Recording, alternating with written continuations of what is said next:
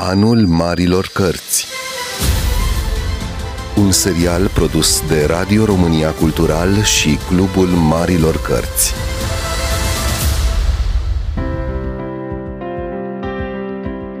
Vă salut, dragi prieteni, sunt Mihai Neamțu și vă spun bine ați venit la emisiunea Marile Cărți, aici pe undele radioului public România Cultural, unde vă invităm să redescoperim împreună cu invitații noștri pilonii istoriei mentalităților europene. Vom privi aceste cărți mari ca pe niște borne decisive în evoluția civilizației noastre. Vom privi aceste cărți sau texte filozofice, literare, istorice sau chiar teologice ale unor autori consacrați dintr-o perspectivă însă nouă, vie, adaptată la așteptările publicului contemporan și mai ales la întrebările tinerelor generații.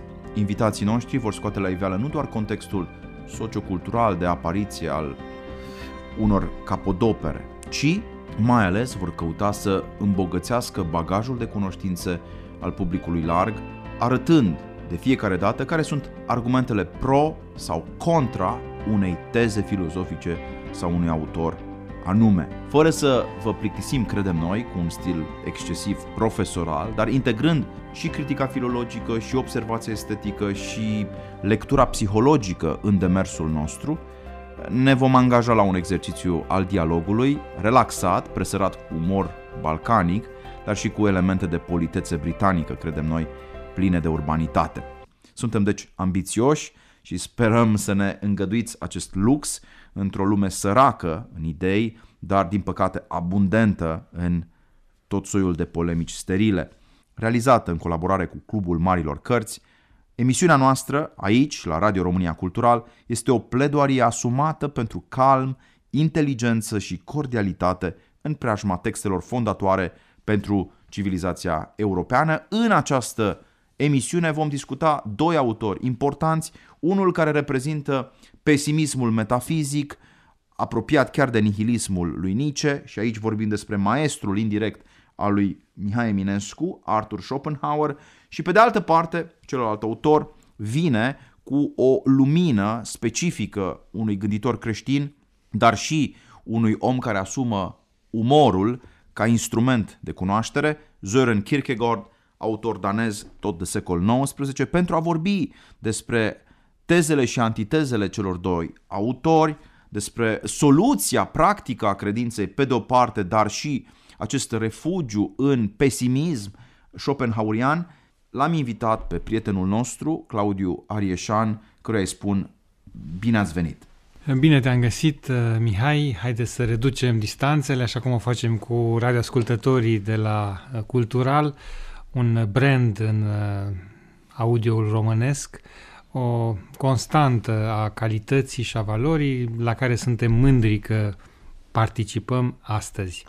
Și în mai multe rânduri de câte ori vom fi îngăduiți pe aceste frecvențe binecuvântate, zic eu, de cultură și de spiritualitate. Îi salutăm pe cei care fie la volan, fie tolăniți în propriul lor spațiu domestic, savurează aceste clipe, le spunem doar că ne propunem un spectacol al ideilor, dar și, atenție, mici rețete de supraviețuire în timpuri nu doar de holeră, se pare că în timpuri de apăsată, să spunem, stare spirituală, pentru că dincolo de situația medicală pe care noi o traversăm, vorbim și despre o condiție sufletească care merită primenită cu ajutorul cărților. Suntem, deci, la o emisiune în care vom pleda pentru lectură și din perspectivă terapeutică. Te-aș întreba, Claudiu, ca un bun cunoscător și excepțional exeget al acestei problematici a umorului, ai scris o carte de aproape 500 de pagini în această chestiune și o recomandăm celor care ne ascultă. Care este calitatea principală a autorului pe care tu mi l-ai propus, trebuie să admitem asta de la început,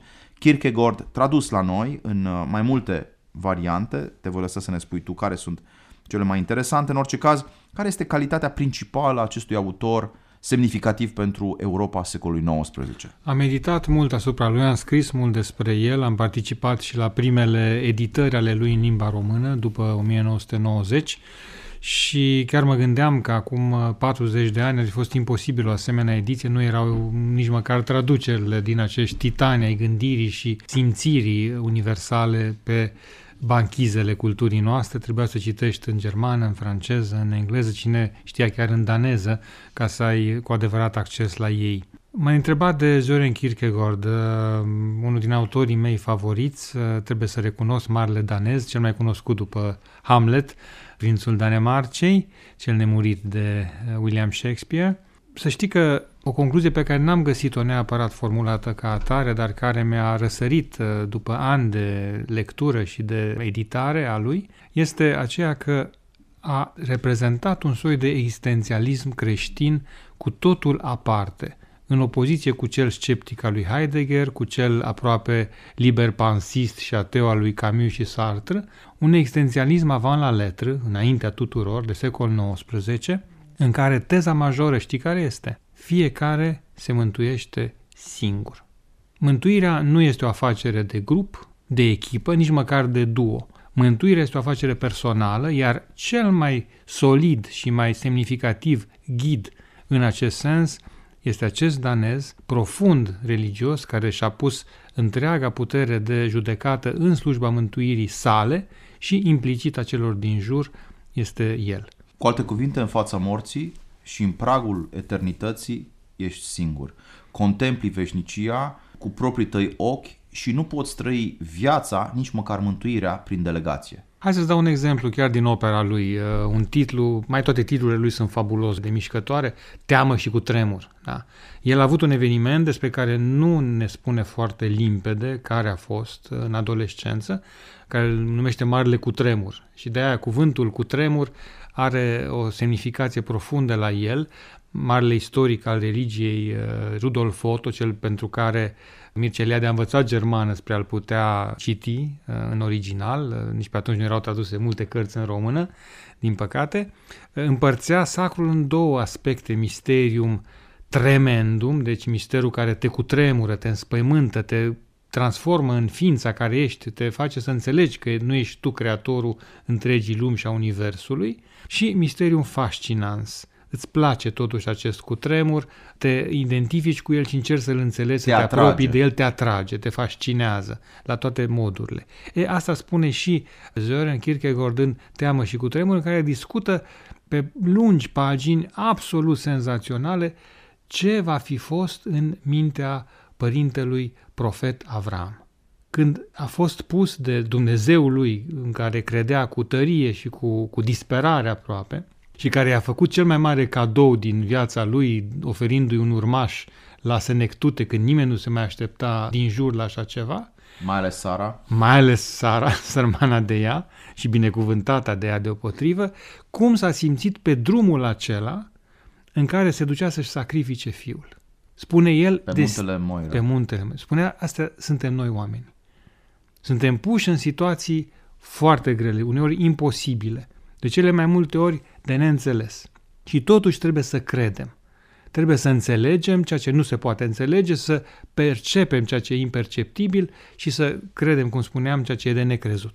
Cu alte cuvinte, după Kant, care așează religia în limitele rațiunii, după Voltaire, care pur și simplu ia în derâdere optimismul lui Leibniz și această lume da, perfectă, perfectă pe care o imaginau și medievalii, creația lui Dumnezeu, vine totuși în plin veac 19, veacul dubiilor, veacul lui Marx deopotrivă, dar și al lui Nietzsche, și spune că această credință în Dumnezeul cel viu, al lui Avram, al lui Isaac și al lui Iacov, este nu doar cu putință, ci chiar o necesitate. Pe cont propriu. Credința trebuie luată pe cont propriu, trebuie asumată individual și dusă până la capăt. Avram se întoiește, suntem convinși și reconstituirile pe care le face Zoren sunt fabuloase. Ce sentimente poate să aibă față de un Dumnezeu atât de crud. Ajunge până la meditațiile lui Cioran cu Lemove de Miurj, nu? Ca Iov, îndoială, nemulțumire, furie, ură până la urmă, resentiment și totuși credința mai puternică decât toate și Totuși, asta să se întâmple chiar și în momentul când ridică arma, ridică pumnalul pentru a-l străpunge și abia atunci să-i se oprească mâna de către Dumnezeu și să înțeleagă că a fost o încercare. Dar până la încercarea este o încercare aproape sisifică, nu? El nu avea de unde să știe deznodământul. Asta, spune Zoren, că este în miezul fiecărui act de credință. Ceva de cuprins cu mintea noastră, ci de transformat într-un exercițiu spiritual. Zören, dar și Avram, nu? Scepticul mântuit, mântuit de actul credinței, credință însă care presupune, atenție, o întâlnire nu doar cu un Dumnezeu imaginat, ci și cu un text revelat. Cu alte cuvinte, Kierkegaard și aici aș vrea să începem să discutăm puțin și despre concretețea textelor traduse în limba română, cel puțin eu așa l-am descoperit ca fiind un incredibil exeget al scripturii. Kierkegaard este un cititor al Bibliei, iar noi aici la Clubul Marilor Cărți și la Radio România Cultural insistăm asupra acestei importanțe a lecturii. Sunt cărți care te mântuiesc. Sunt cărți care te trezesc. Sunt cărți, precum a fost, iată, o epistolă paulină în uh, preajma lui Augustin din Hipona, care te întorc de pe drumul acesta al rătăcirii către drumul fericirii. 1813, 5 mai este ziua când vine cu lumina lui în această lume Søren Kierkegaard, ca fiu a unei familii destul de bogate, oarecum asemănătoare cu a Sfântului Francis de Assisi. Din bunuri coloniale și stofe își făcuse avere părintele său șapte frazi din care doar doi vor supraviețui, cel mai mare și cel mai mic, Zoren însuși. Face teologie la Universitatea din uh, Copenhaga, dar e un student mediocru, mai degrabă preocupat de frecventarea, ca și Augustin la adolescență și tinerețe a cafenelor și teatrelor.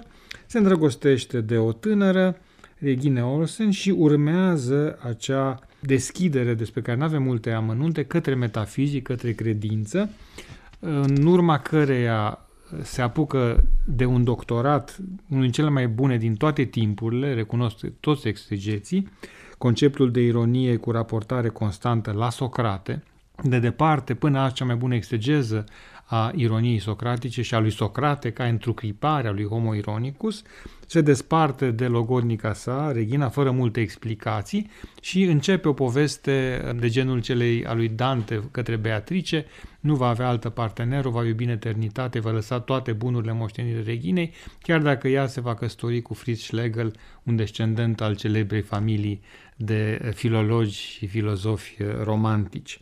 Cărțile lui sunt, și aici trebuie să spunem rapid, gândite sub pseudonime. Este marca lui Kierkegaard, nu se ascunde sub ele, toată lumea știa că el este autorul, dar pentru el Victor Eremita, Victor Călugăru sau uh, Ioan Scăraru, Ioan Climax, sunt uh, pseudonime care relevă ele înseși o anumită atitudine. Nu intrăm în amănunte, acum le avem traduse, cum spuneai, admirabil, mai întâi am uh, bucuria să-mi reamintesc primele traduceri de după 90 uh, din opera lui Kierkegaard apărut la Timișoara, la editura Marcord, sub îngrijirea mea, traduse din daneză de Adrian Arsinevici, uh, un prieten și azi al nostru și al lui Kierkegaard. După 20 de ani de trai acolo, am învățat perfect daneza și este traducător acreditat de Academia daneză pentru a răspândi opera marelui Kierkegaard în lume.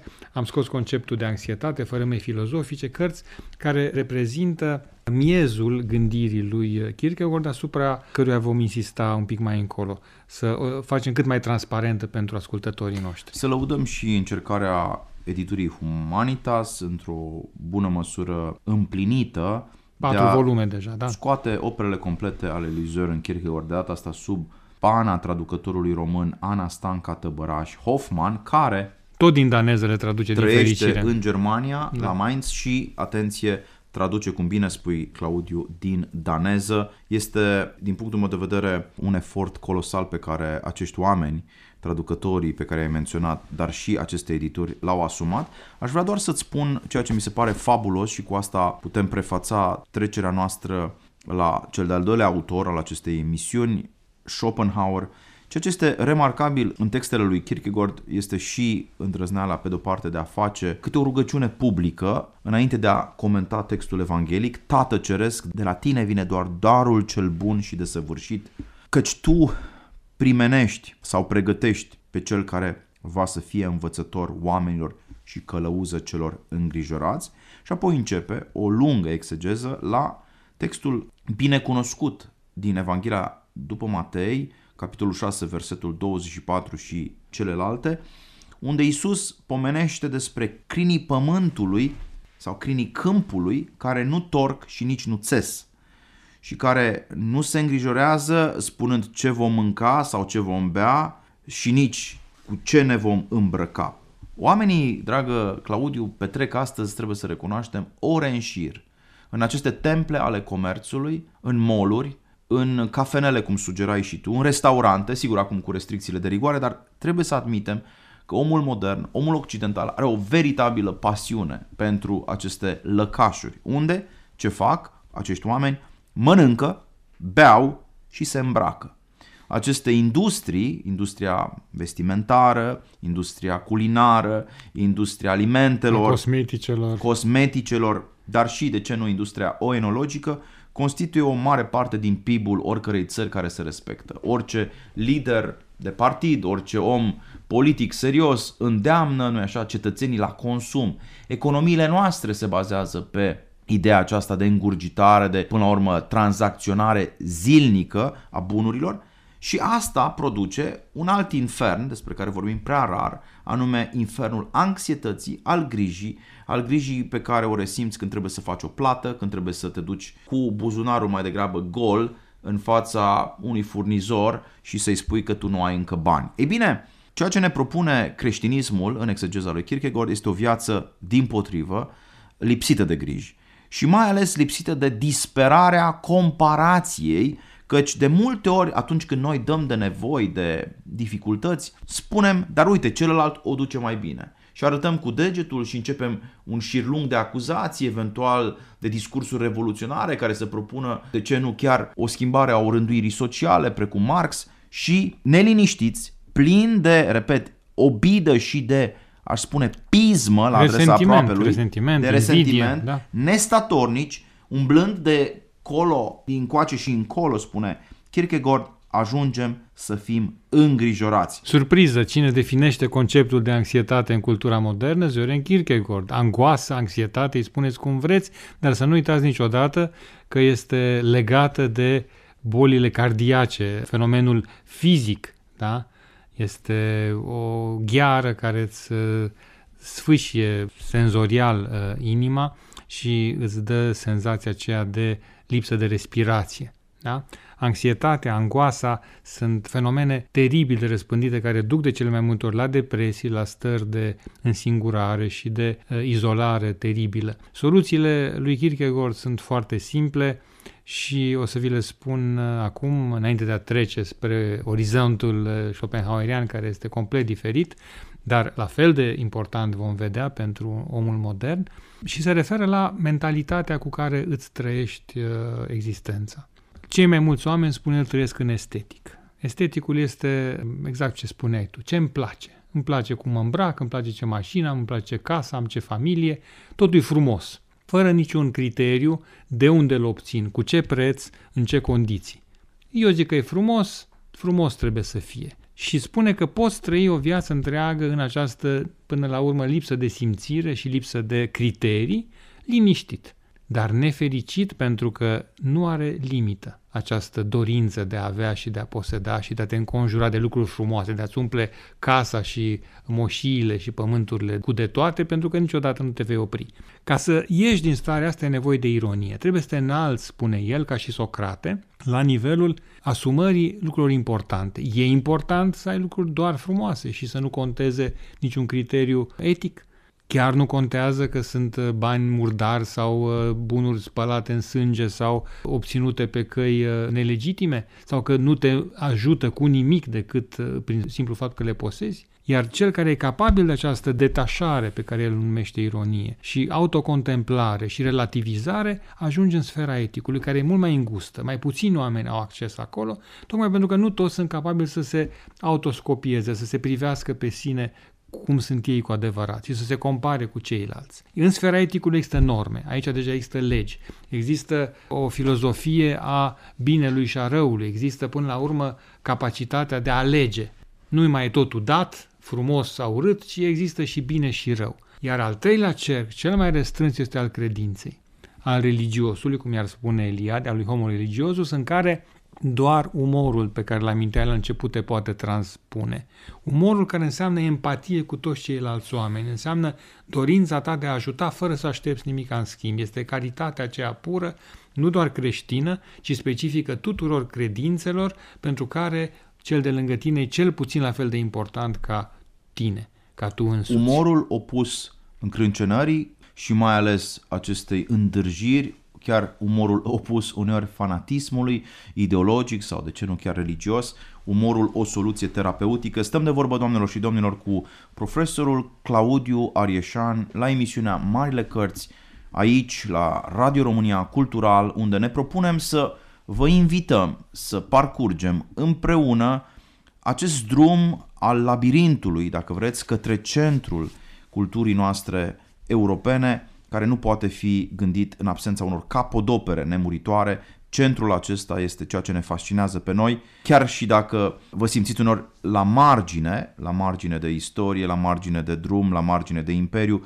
puteți avea acces la centru prin acest dialog despre marile cărți.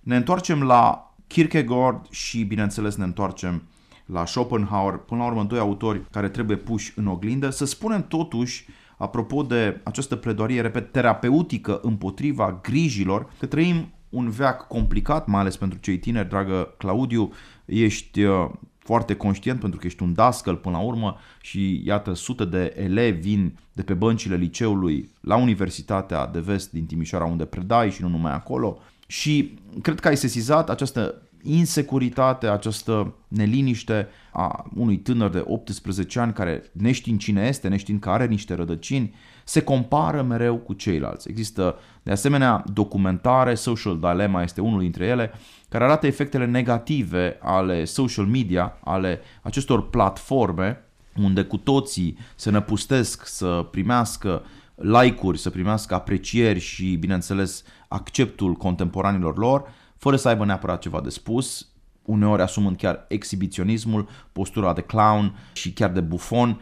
Totuși, care ar putea fi răspunsul pentru părinții care văd acest fenomen petrecându-se da, în casele lor, pentru un copil de 16-17 ani care este, repet, obosit și torpilat mereu de gândul acesta al comparației. Prietenul meu a fost într-o vacanță în Dubai, eu am fost la, nu știu, Năvodari sau poate la Costinești. Colegul meu de clasă are un pantof de 200 de euro, eu nu am decât niște teniși amărâți. Această obsesie a comparației care ține de spiritul lumesc despre care vorbește Kierkegaard, cum poate fi ea depășită? Poate fi măcar conștientizată. De depășit nu cred că e foarte ușor, pentru că trebuie să ai în tine o forță deosebită ca să noți împotriva curentului și să admiți că tu trebuie să trăiești viața, nu ea pe tine, nu te poți lăsa în valurile masei și modelor doar pentru că există. Toți oamenii care au tras după ei omenire au fost uh, independenți, au fost liberi de aceste prejudecăți. Nu trebuie să fim toți așa, dar trebuie să înțelegem că e nesfârșit uh, acest duh negativ al comparației despre care vorbea Umberto Eco din momentul în care au apărut uh, aceste modalități media. Chiar și despre televiziune spunea că e un îndemn la lene spirituală și culturală, la simplificare. E, telefoanele mobile, platformele acestea online uh, de uh, socializare cu atât mai mult duc la înstrăinare și la simplificare. Tânărul nu trebuie brutalizat sub nicio formă, nici de cum uh, nu se pune problema fizic, dar mă refer la sensul moral, la sensul cultural. Trebuie să-i se ofere, exact cum face Clubul Marilor Cărți, trebuie să-i se dea modele pilde și să nu-i se vâre pe gât. Trebuie să aibă de ales. Atunci când deschide un post de radio și balează printre posturile acelea, să dea și emisiunea noastră de la România Cultural, să deschidă o emisiune de televiziune și să dea de o emisiune spirituală sau despre credință, dar bine făcută, temeinică și pe limbajul lui. Asta încercăm noi. Noi nu putem veni cu predici uh, străvechi uh, îmbrăcate în straie noi aceeași mărie cu o pălărie mai șmecheră, modernizată sau postmodernizată. Trebuie să traducem marile cărți și marile texte pe înțelesul lor, fără a le dilua forța, energia și calitatea. E meritul lor dacă înțeleg acest lucru și uh, meritul nostru dacă îi prindem din zbor sau din mers și încurajăm să continue pe acest drum. Este o opțiune așa cum a fost pentru noi și pentru ei. Chiar dacă modele împing în altă direcție, se nasc întotdeauna oameni valoroși, tineri deschiși la lectură, la autoevaluare și până la urmă la, cum spunea Talstoi, samășavășenstvăvanie, un cuvânt pe care îl tot repet, autoșlefuirea de sine, un cuvânt tare frumos uh, și pe care trebuie să îl medităm mai des. Vom citi și Talstoi în uh, această superbă emisiune pe care o găzduiește Radio România Cultural. Le mulțumim prietenilor noștri care ne alimentează conversațiile cu atâtea cărți. Vreau doar să spun la finalul acestei prime părți că orice ascultător poate să se îndrepte spre o librărie unde poate să-și achiziționeze volumul opere, discursuri edificatoare în spirit divers. Mi se pare că, într-adevăr, terapia pe care Kierkegaard o propune include și singurătatea, singurătatea, atenție, îmbogățită de conversația cu marile spirite. Și creativă. Cu alte cuvinte, compară-te cu zei, nu cu valeții, spunea și noi, ca dacă nu mă înșel. Exact. Și a doua, ă, sigur, ă, recomandare pe care o găsim la Jordan Peterson, pe care îl vom citi de altfel în cadrul acestei emisiuni, este următoarea. Compară-te pe tine cu tine, cel care ai fost ieri. Vezi dacă a fost cu ceva îmbogățit astăzi și în niciun caz nu te compara cu cei de lângă tine care au un destin unic și repetabil. Ne îndreptăm acum alături de Claudiu Arieșan, profesorul universitar de la Timișoara, ne îndreptăm privirea către cel de-al doilea autor, sigur, Arthur Schopenhauer, cunoscut la noi ca fiind eminamente mentorul lui Mihai Eminescu, pesimistul nostru moldav, se spune că melancolia s-a născut chiar acolo, aproape de Botșeni, de Botoșani, și nu fac această trimitere fără să menționez faptul că Actualitatea temelor celor doi autori poate fi descoperită și în cărți recente. Dacă umorul și virtuțile sale terapeutice este extrem de prezent în opera lui Kierkegaard,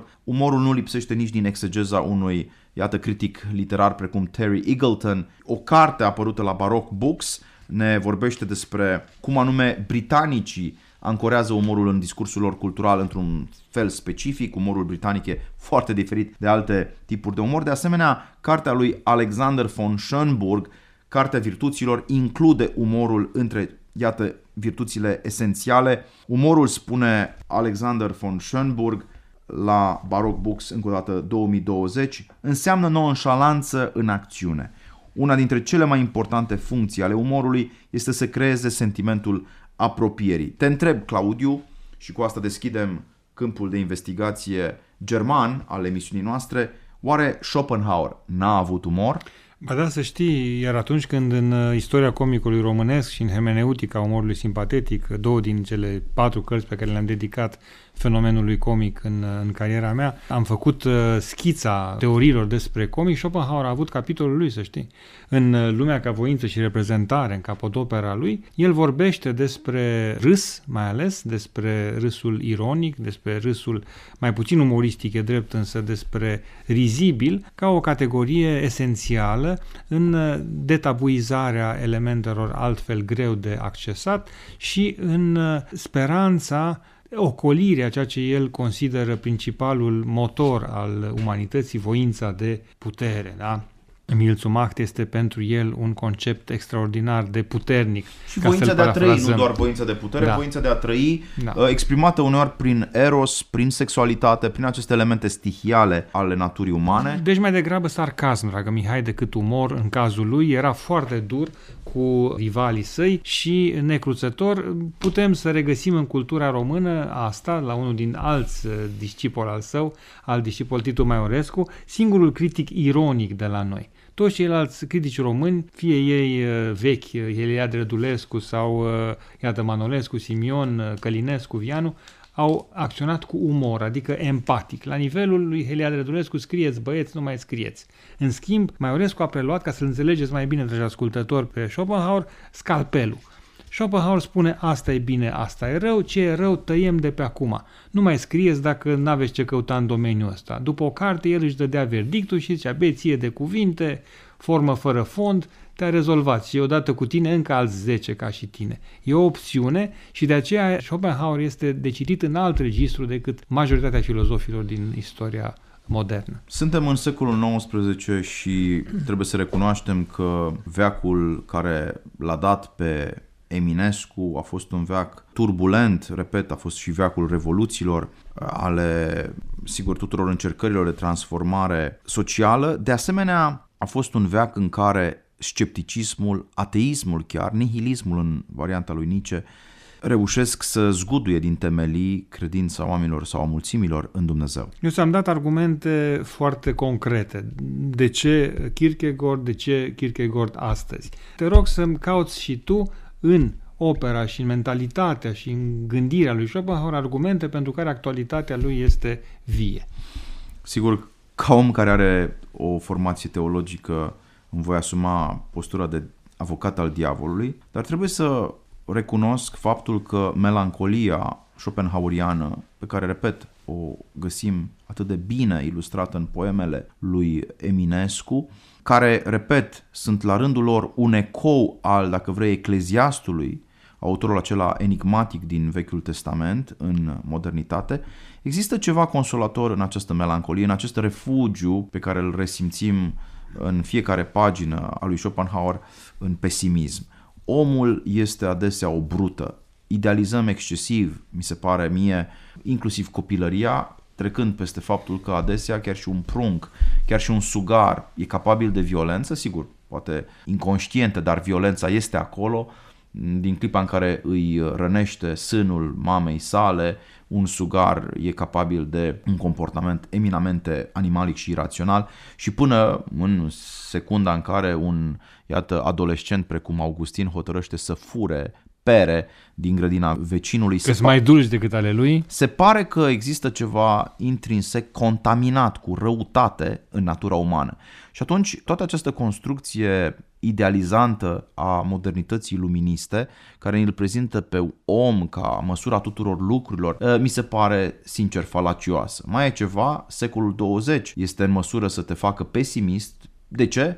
Pentru că am dat pe mâna unor satrapi destinele a milioane de oameni și rezultatul a fost o imensă hecatombă, rezultatul a fost nu această cifră uluitoare de 100 de milioane de victime ale comunismului și alte multe milioane victime ale nazismului. Cum poți după un veac ca acesta, veacul 20, să fii altfel decât pesimist? Schopenhauer este un om care privește, precum un budist, dacă vrei, la suferința nu doar a sa, ci la suferința întregii umanități, la orice vârstă te-ai uita, fie vârsta copilăriei, fie vârsta, iată, senectuții, care înseamnă chiar și astăzi în lumea occidentală, confruntarea cu boala, cu tot ceea ce înseamnă limitările unui spital, cu tot ceea ce înseamnă până la urmă nefericirea condiției umane. Neajungerile trupului, cum spuneau cei vechi. Oriunde te-ai uita, în stânga sau în dreapta, găsești același spectacol trist, jenant al înfumurării omului care nu-și depășește niciodată condiția. Hai să te întreb, pornind de la un citat din Schopenhauer, dacă nu e înfumurare și din perspectiva lui. Prezint această carte publicului, scria el la Lumea ca voință și reprezentare în prefață, cu ferma convingere că mai devreme sau mai târziu îi va întâlni pe cei pentru care a fost scrisă. În plus, mă bazez liniștit pe ideea că și ea va avea destinul care este dat oricărui adevăr, indiferent de domeniul de cunoaștere la care se referă. Dacă existența omenească e scurtă, adevărul are brațele lungi și se impune greu. Hai să spunem deci adevărul. Este adevăr ce spune Schopenhauer, Mihai? Există cel puțin un adevăr parțial în cele spuse de Schopenhauer și nu cred că un om cu inteligența lui Eminescu, ca să revenim la el, și-ar fi petrecut atât de mult timp în încercarea de a-l înțelege. Schopenhauer a fost un căutător, a mers într-o călătorie în Italia pentru ca să descopere gloria renașterii. S-a înscris ca docent privat la Universitatea din Berlin ca să înțeleagă care este, până la urmă, jargonul sau jargoneza, dacă vrei, hegeliană a epocii și, de altfel, la finalul vieții sale, Schopenhauer îl ironizează pe cel mort de holeră în 1831. Da, consider că într-o epocă în care pariem pe gloria aceasta de 15 secunde a internetului, într-un moment al umanității, într-un ceas al Occidentului care este pur și simplu obsedat de exterioritate, de trupuri goale, de, până la urmă, plăceri temporare, a te întoarce la Schopenhauer și a observa caracterul necruțător al diagnosticului pe care îl aplică uh, condiții umane este cu adevărat un lucru salvator. Sigur că pesimismul acesta are și o conotație creștină pe alocuri în ceea ce mă privește.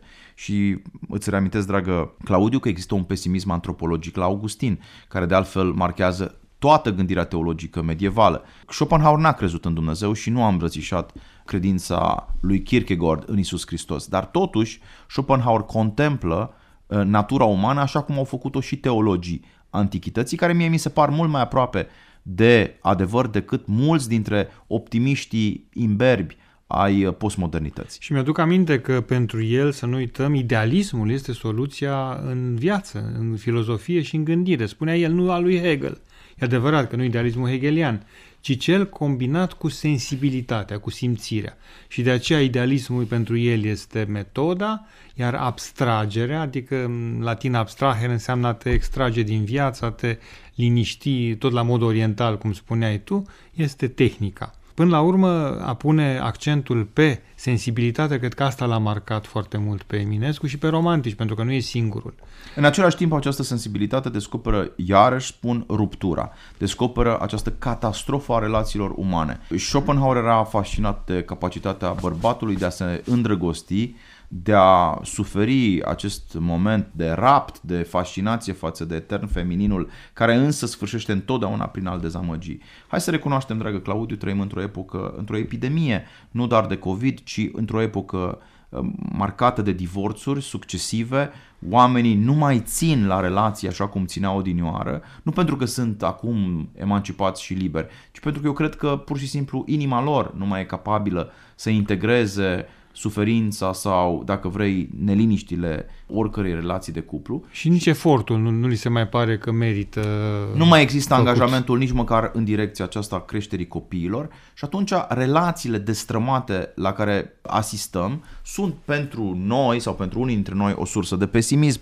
Eminescu însuși a suferit enorm din pricina acestei iubiri pe care i-a acordat-o nu, doamnei sale, Veronica Micle și cu siguranță dacă stai și te gândești la toate amorurile eșuate, nu doar ale lui Eminescu, ci ale romanticilor, îți dai seama că până la urmă povestea umană este și o poveste tristă.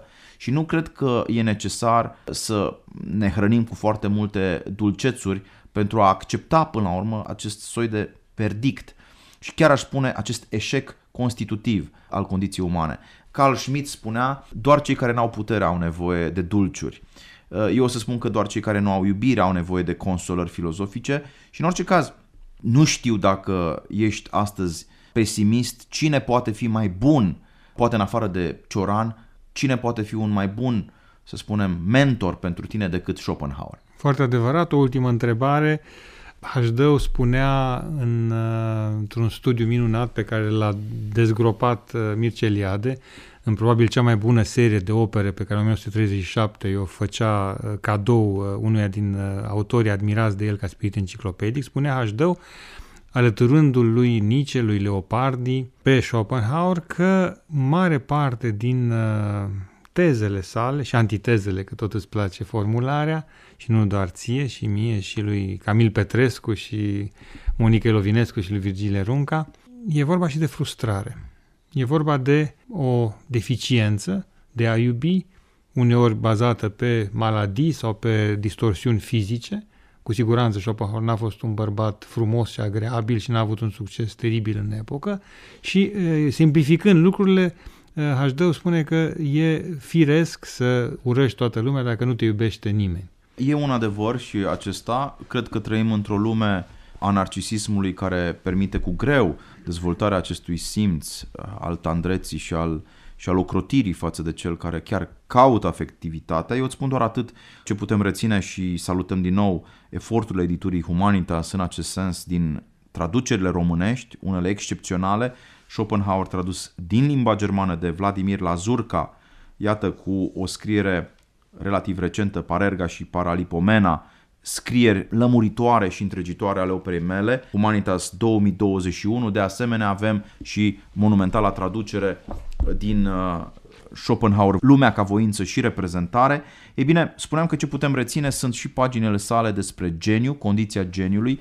Eu cred că astăzi trăim vremuri ale masificării în care suntem chemați cu toții să imităm pur și simplu turma pe lângă care trecem fără să acceptăm pariul riscant al individuării, adică al extragerii tale din gloată și al asumării unui destin unic și repetabil, mi se pare de asemenea foarte util, apropo, Schopenhauer când vine vorba de pragmatismul privirii asupra relațiilor între sexe.